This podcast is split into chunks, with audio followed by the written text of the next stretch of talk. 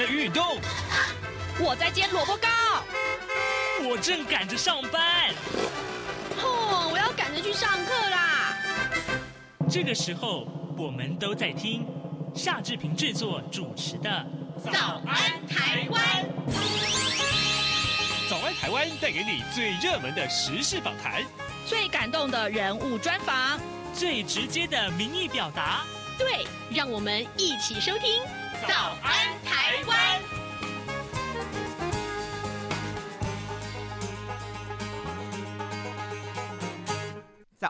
湾！我是夏志平。今天是二零二三年的三月十七号，星期五。在今天，志平在访谈单元里面要为您介绍这个话题。哎，那疫情解封哈，所以很多国外的观光客要到台湾来观光了。那么你知道吗？这些观光客最喜欢台湾什么美食？还有他们要带走的伴手礼又是哪些呢？还最重要的是，我们要呃。经由今天的受访者来告诉您啊，呃，事实上，呃，这个今年的国际旅客来台观光有哪些个趋势？好，待会儿呢，我们会您来访问的是呃雄狮旅行的呃旅旅游的这个呃单峰单总经理，好吗？好，待会儿请您收听喽。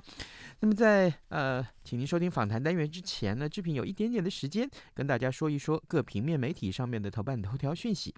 首先，我们看到《中国时报》跟《联合报》。把这件事情放在头版头条上面，显示是它的重要性。那就是呃，这个国民党啊，国民党它的这个中央选战策略汇报，那么呃日前成立，那当然纳入了台南市的前议长李全教，还有立委傅崐萁等人。结果呢，这个呃汇报啊，就是这个小组了啊，呃引发了党内的反弹。啊，新北市的市长侯友谊昨天发脸书啊，就就说呃拒绝黑金在任何。和政党出现，并且呢，致电国民党的党主席朱立伦，对于选测会的名单表达强烈的不妥，而且直指啊人民的观感不好。哦，这是今天我们看到的《联合报》头版头条的内文。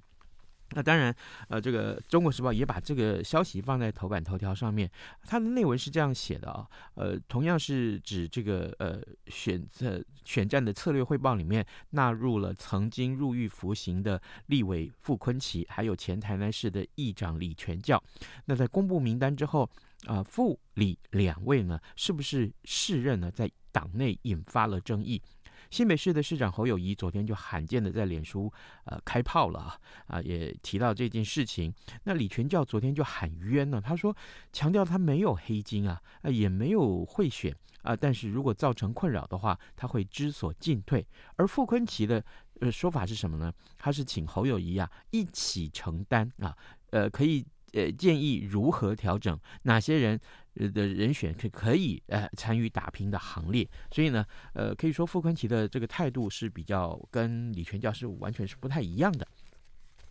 另外，《自由时报》上面所提到的是这个呃呃共谍案，怀疑是被中共吸收了，在台在台湾的发展组织啊，前立委罗志明，还有前这个国军少将啊夏富祥，呃，因为共谍案而遭到了起诉。啊，这件事情今天《自由时报》放在头版头条。那另外有一件事情跟全民有关，我也觉得非常重要，就是普发六千元这件事情啊，有五种方式领取，三月二十二号开始就可以上网登记了。我们来看看详细的内文啊。行政院昨天在院会记者会之后啊，呃，宣布，那么普发六千元的现金网站啊，啊，将会在二十二号上午八点开始提供预先登记。二十二到二十六号会采取身份证字号或者是居留证的这个证号的尾数分流，呃，预计二十号以前以抽签来决定尾数分流的类序顺序。那么二十七号开始就可以全面开放登记了，二十八号起要开放这个修改以及查询，登记系统会开放至至少六个月。好，这就是今天我们看到很重要的浦发六千元这件事情，跟你的权益有关，一定要特别注意。现在时间早晨七点零四分四十六秒，我们先进一段广告，广告过后马上请您收听今天的访谈单元。早安，台湾，你正吃着什么样的早餐？吐司加火腿蛋，咬一口，然后收听中央广播电台。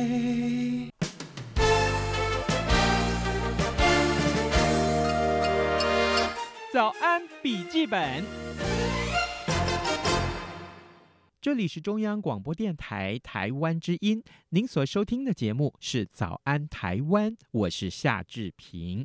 各位听众啊，经过三年的疫情啊，旅行业呢迎来了国门的解封。那雄狮集团呢，新传媒最近就公布了二零二三年的国际旅客来台观光趋势，这是一个呃调查的研究报告。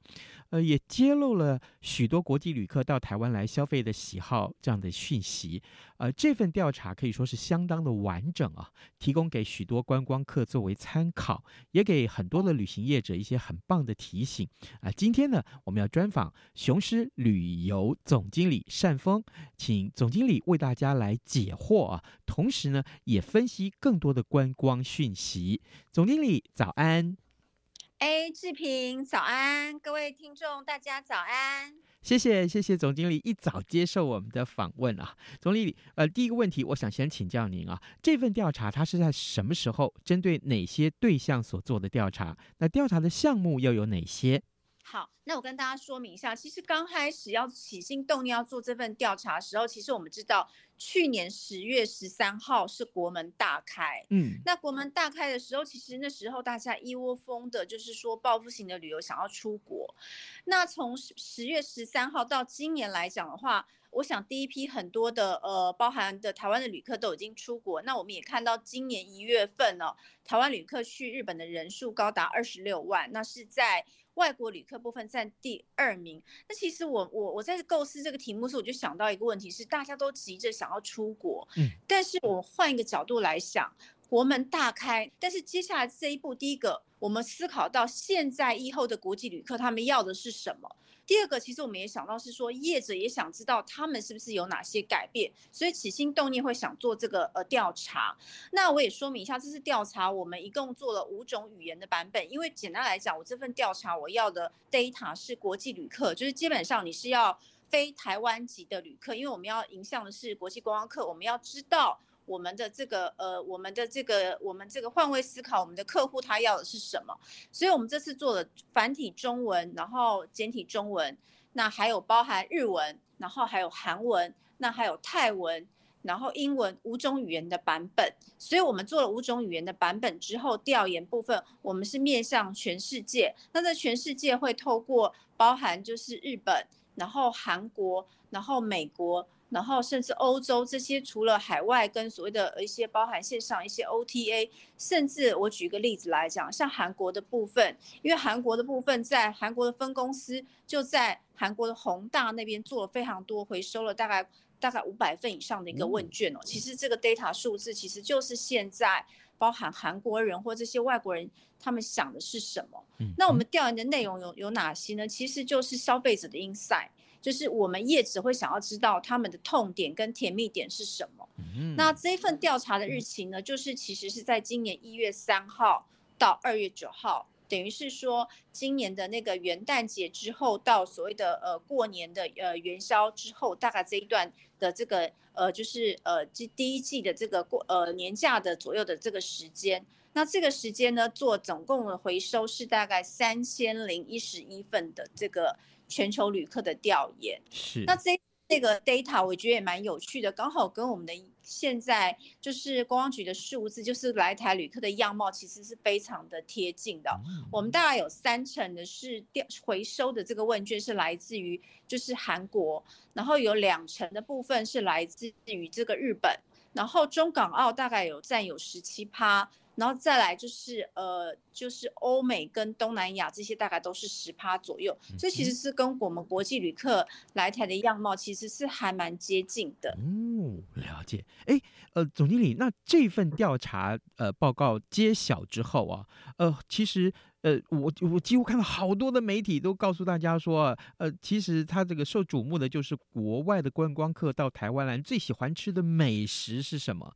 啊？总经理，请你们为我们介绍一下这个美食榜上有哪些是大家最喜欢的名单，还有为什么会是这些美食名列前茅？我我非常的好奇耶。哦，其实美食的部分其实是我们有参有就是实际去参考一些就是所谓的这个。呃，外国的旅客，那这份的问卷里面，那甚至包含，其实今年我们有一个，就是刚好我们公司有操作，呃，松山包机，就是整个都是日本的旅客。嗯，那这里面的，刚刚我说调研的 data 里面，大概因为东北亚就占有五十五趴，所以相对来讲，它的全职占的是比较重。那第一名我们看到其实就是小笼包，嗯，那所以小笼包已经成为就是台湾人。就是或者是外国人认为台湾人的一个理第理所当然想要第一第一名是小笼包哦，那第二名呢其实就是牛肉面。那因为牛肉面其实这几年一直在做牛肉面节，其实也行销到国际，所以其实包含以前我们在去。中国大陆或其他地方的时候，大家都会说是台湾牛肉面哦，所以第二名可能是牛肉面。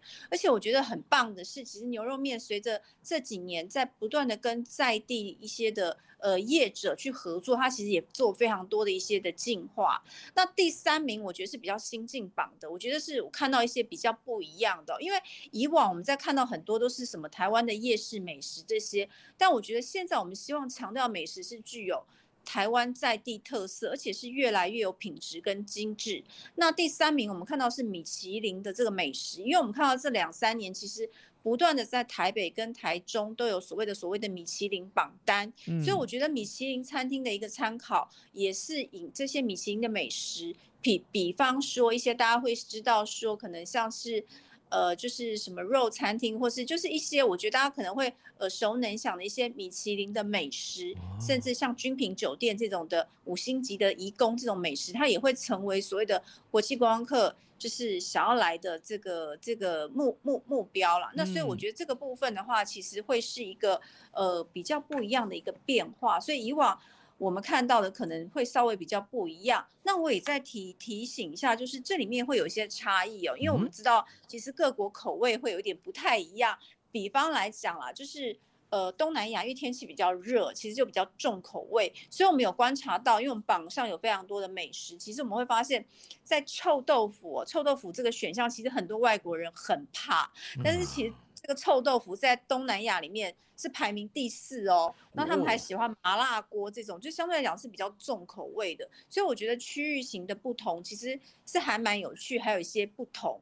那刚刚其实讲到是美食，那我也在讲一个是伴手礼。对，那伴手礼的部分，我们也发现其实也有一些变化。就是当然以前我们大家都知道说，哎，来台湾要买个所谓的凤梨酥。那其实凤梨酥这几年也越来越走很多文创跟精致化，那遍地开花，各种不同的排队的品牌，这边我也不多讲。嗯，但是我们会发现第二、第三名哦，我觉得看到一些不一样，而且是商机哦。而且第二名我们看到是台湾的。呃，咖台湾的这个呃，台湾的这个茶叶，嗯，那第三名是台湾的这个咖啡。嗯，那我们知道台湾有非常多现在在做所谓的茶农，甚至做结合所谓的茶道。那台湾的咖啡，甚至知道我们的高山咖啡，尤其像阿里山，阿里山在周竹园那边有所谓的冠军咖啡，就是艺妓一种艺妓咖啡。其实台湾的现在咖啡结合很多永续的生态，就是我们在讲所谓的永续的这个呃，在讲这个呃 ESG 的这个咖啡豆，所以这些东西它都是所谓的我们在讲产品类里面的第三级，我们叫第一级叫做可能农产品，第二级叫加工，第四。就第二级这种加工伴手礼类，所以我觉得这个台湾的咖啡跟台湾的茶叶，其实未来是潜力无无穷，它可以结合很多包含各地在地的元素。那第三名其实比较有趣是酒类，那酒类我们大家可能会想到就是。可能大家会带一些 whisky 或什么之类的，但我们现在也回头来看看，我们在讲说在地化这件事情，因为其实伴手礼跟美食很强调就是 unique，就是独特，跟我只有在台湾，或者是我只有在宜兰，我只有在阿里山限定这样的一个感觉。所以其实酒类的部分，我们会知道像格马兰，现在格马兰有很多的像 whisky 或这种的酒类，其实。变成说，我到这边我就一定要买这个。那我觉得这个东西呢，其实才能够做出真正的差异化。那因为以往哦，台湾的旅游很多比较或或者是美食比较容易为人诟病的，就是说，哎，去到哪里的东西都一样。嗯、我觉得这一点是在夜市部分是比较明显。哎，夜市从呃，台北到台到南部，每一摊走算起来的东西都差不多。但是其实，但 那我就不必要再去到，可能不需要去到屏东垦丁大街夜市。那我在台北的士林夜市，可能东西是差不多的。但其实我们在这里面看到的美食跟伴手礼，慢慢会看到区域型的这个差别。那我再举一个例子来讲哈，那因为台湾人最喜欢争取的就是。高消费族群的这个日本哦，那我们知道日本其实买乌鱼子是很贵的，所以其实我们有发现哦，这个日本旅客在来在台湾非常喜欢买这个乌鱼子哦，乌鱼子带回去。对，那另外其实像呃中港澳的部分，其实蛮喜欢台湾一些文创这种手工艺品，所以我觉得我们其实做这份调研，除了告诉大家说哪些最受欢迎的的之外，我们其实有做比较细部的，就是分众分区的，所以未来也许我们针对东南亚，我们针对东北亚，我们针对中港澳。我们针对所所谓的这个欧美，我们其实是可以用不同的主题式的部分去做行销，因为其实我很多的那个，像我就身边有一些的呃欧美的朋美美国的朋友就说，哎，为什么台湾一直老是推广夜市？他不喜欢夜市，但是可能对韩国人来讲，他喜欢的是夜市。那那欧美的部分，他可能比较喜欢的是，他目前我们得到，哎，他会来台湾做一些呃健检医美啊，嗯、或是他可能会比较喜，他比较喜欢去做一些户外，尤其是喜欢台湾的，就是海洋去这种呃台东这种地方。所以我觉得其实区域型的不同，大家因为这样的喜好也不同，所以其实我们做这份调查的部分，除了给业者之外，也给旅宿业者，给很多的海外行销，我们都会有一些不同的 insight，那我们更知道。我们的消费者或者是我们的旅客在哪里？他们的需求是什么？是。各位听众，今天早上志平为您连线访问的是雄狮旅游的总经理单峰。我们请总经理在节目中啊，先跟大家聊一聊有关于他们所做的这一份二零二三年的国际旅客来台观光趋势的啊调查研究报告。其实内容是非常非常的丰富啊。刚刚呢，呃，总经理为我们做了很完整的叙述，但当中其中有个问题，我特别感到兴趣，这也是我长年以来，我不管是访问观光局的官员也好，或者是跟我们的听众一块聊起这个现象，我都很有感慨。那就是我们到了台湾的这些个风景名胜区里面，看到很多老街，跟老街里面卖的东西都是一模一样的哈。这个你你吃草仔粿，你在这个九份吃得到，你在这个新竹的这个老街也吃得到，很多地方是重复的。诶，那正好，呃呃，总经理刚刚有提到这个现象，所以这这这个现象对台湾的这个观光产业来讲，或是这个资源的运用来讲，其实都是一种伤害，对不对？呃，我觉得应该是说，我觉得疫情后也给我们一个醒思，就是一个醒思啦。嗯、因为其实，呃，像严严长寿严总裁讲的，其实我们希望针对这个疫情，观光业要转大人，就是比如说我们要更更加的成熟。嗯、其实我觉得我们在经过这个疫情的洗礼之后，我们会发现，哎，我们要进化，我们要转型。嗯、所以其实我们看到在这两三年里面，其实很多的业者，因为当你生意不好的时候，我就会思考我怎么样来。去去积极的求生存来转型，所以我会觉得说。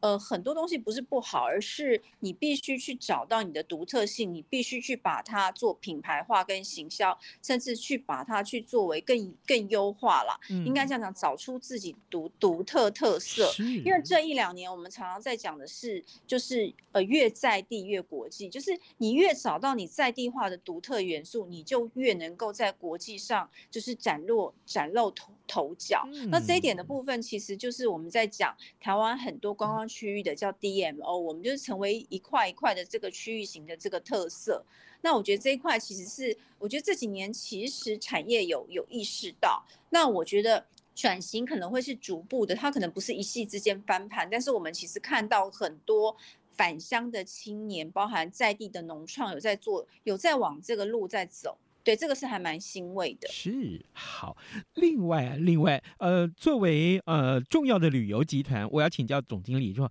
在疫情啊渐缓之际啊，嗯，未来啊，国外的观光客到台湾来观光的趋势又是什么？特别是啊，我想请总经理看从这个呃呃花费的金额咯，啊、呃，停留的天数啊这些细节，呃，我们可以看到哪些个趋势呢？呃，我我觉得这样讲好了，我们有观察到啊，先从天数来讲，嗯，我们会发现大概有五成左右的观光客，他们预计是在台湾停留到三到五天。嗯、但这五成里面，我觉得三到五天这个数字，我们可以从想当然尔，因为这个问卷里面在东北亚也是跟我们距离比较近的，所以它可能是三到五天。那我们也看到在这里面呢，包含东南亚跟中港澳这边，最多人其实选择五到七天。就是五到七天的时间。嗯。那另外，我们其实也看到，因为远美加这边地区可能比较远的的地区国家来，他们比较选择就是七到十天，等于是说，因为距离比较远，他就会希望是说你一次来的时候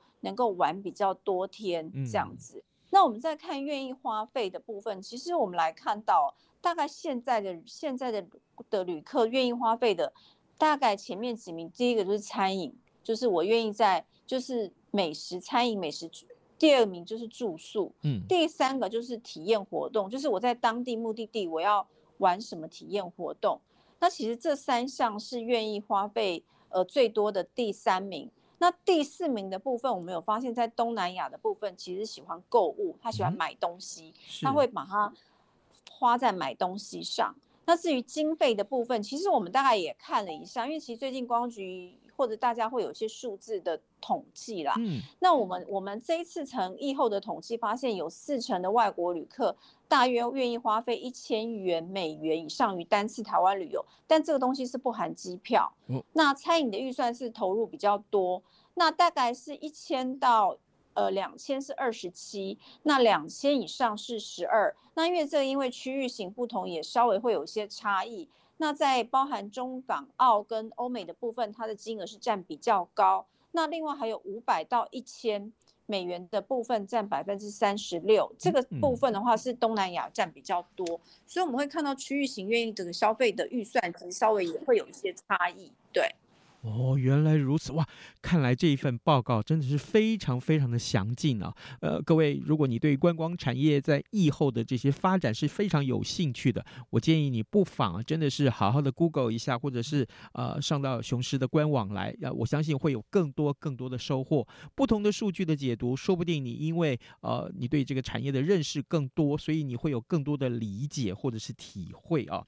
呃，各位听众，今天早上志平为您连线访问的是雄狮旅游总经理单峰，我们请单总经理在节目中为大家来分享啊，有关于啊、这一次他们所做的这个调查报告里面有哪些个值得啊、去观察的一些面向。总经理，接下来我想请教您，就是疫情对台湾的观光产业的影响其实很大，这是一个呃客观的事实了。那观光客啊势必要渐渐回笼，所以你给观光产业的重建的建议是？什么？我我特别要请总经理从说，呃，比如说是政府可以提供一一些什么样的政策工具，或者是说业者自己该做好什么准备，从这几个面向去看。呃，我我想说，呃，第一个你刚刚是第一个是从政府对不对？对。第一个从业，对。我觉得政府的部分的话，我觉得当然了，其实就是我觉得，呃，观光第一个要件就是台湾是一个安全的旅游目的地。嗯。那第二个部分其实。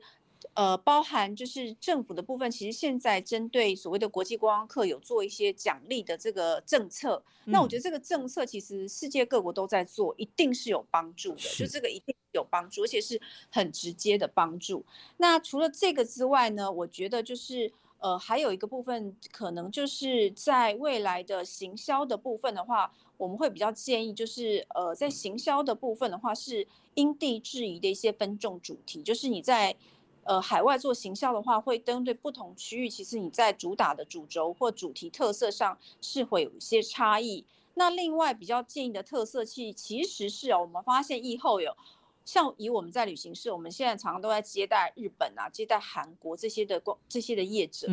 你那为他是为什么呢？他其实就是很积极的来推广，就是日本、韩国，尤其是有一些是佐贺啊，或一些比较呃二三线城市，他们都是非常的积极来业者跟一起来做推广，打的是一个团体战哦。所以我们也建议说，未来部分也许就是可以考虑，就是政府跟业者一起组合这样的一个参访团，然后去海外。直接就是跟当地的最大的一些的业者去沟通，希望他们能够送客来台湾。嗯、那我觉得这个也是一个比较直接，这个是第一点。我觉得针对就是我们在讲就是呃大呃政策性比较政策性的面向。是。那我觉得从业者的面向呢，呃，我们这边可能有一些的呃建议。第一个，我们觉得业者在呃，在推广包装的时候，除了刚刚我说的主题之外，我建议我这边的观察是，我们刚刚从调研发现是有一些差异。那其实我们也发现到很多的问卷呢，很多外国旅客来，他是希望去，就是他希望他给我们的一个一个 message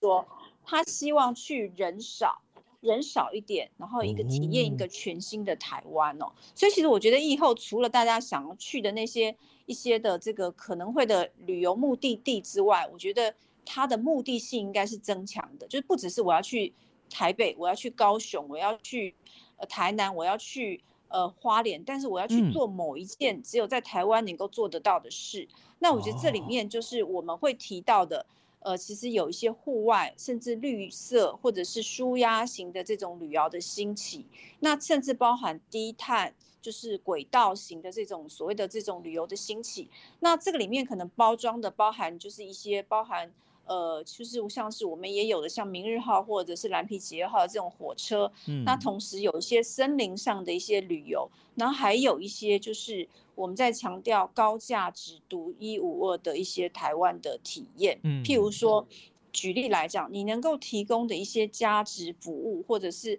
在譬如说，我们之前在台南好了，你可能有做台湾的呃台南的绣花鞋，或做一个什么，就是就像我们去泰国，我们会去做一个泰国餐厅的，你自己从产地到餐桌，所以我们要去提供的是一个高价值、独一无二的这个台湾的这个呃旅游的体验。那所以我觉得这个体验型的经济的旅游商品的包装也会是一个。呃，比较重要的特色，这就是回过头来我们看到数字里面哦，有百分之三十八的这个海外旅客，他希望克制包团、克制行程更弹性、更有多元化的这个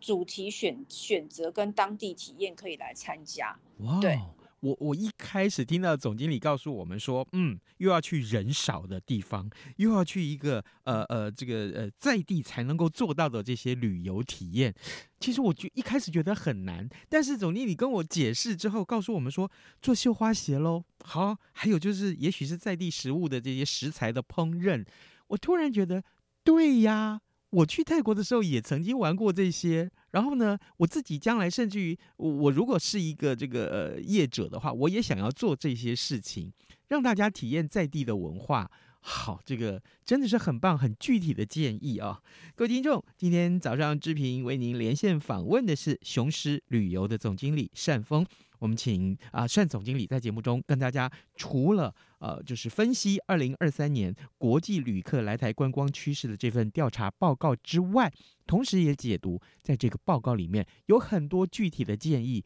是值得业者或是政府看到之后可以醒思、可以参考的。我们今天非常谢谢总经理跟我们的分享，总经理谢谢您哦，辛苦了。不会不会，很开心跟大家分享，希望未来还有机会可以跟大家分享，谢谢。谢谢。早安，台湾，你正吃着什么样的早餐？吐司加火腿蛋，咬一口，然后收听中央广播电台。早安，暴马仔。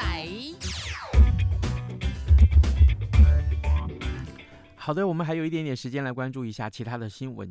呃重大的事件啊。哎，我们看到这个电价，各位，这也跟你的荷包有关啊。经济部电价的费率啊审议会今天要召开，呃，确定四月份平均电价要涨价了，这涨幅超过一成啊。好，这个呃产业大户啊的这个涨幅啊最高哈、也也也有百分之十五到百分之二十左右，呃百分之二十就是两成了哟。那么产好的这个民生用户呢，从五百度或者七百度以上来起涨啊，留在今天呃就是会议里面会来决定。那民生用电呢，千度以上的大户涨幅是超过了百分之十。好，这就是我们刚刚所告诉您的这个。各位，如果你你你真的是家里是呃很用用电量很大的这个家庭的话，可能你真的要注意这件事情，节约用电一定要赶快做好吗？今天时间也差不多到了，礼拜五，我祝您有一个愉快的周末，咱们就下周一再见喽，拜拜。二三十二，二三十精神打不起，加上的水果贝果和 iced tea，你却一样能让你醒一醒，反正过了十二点，好多一样被丢弃。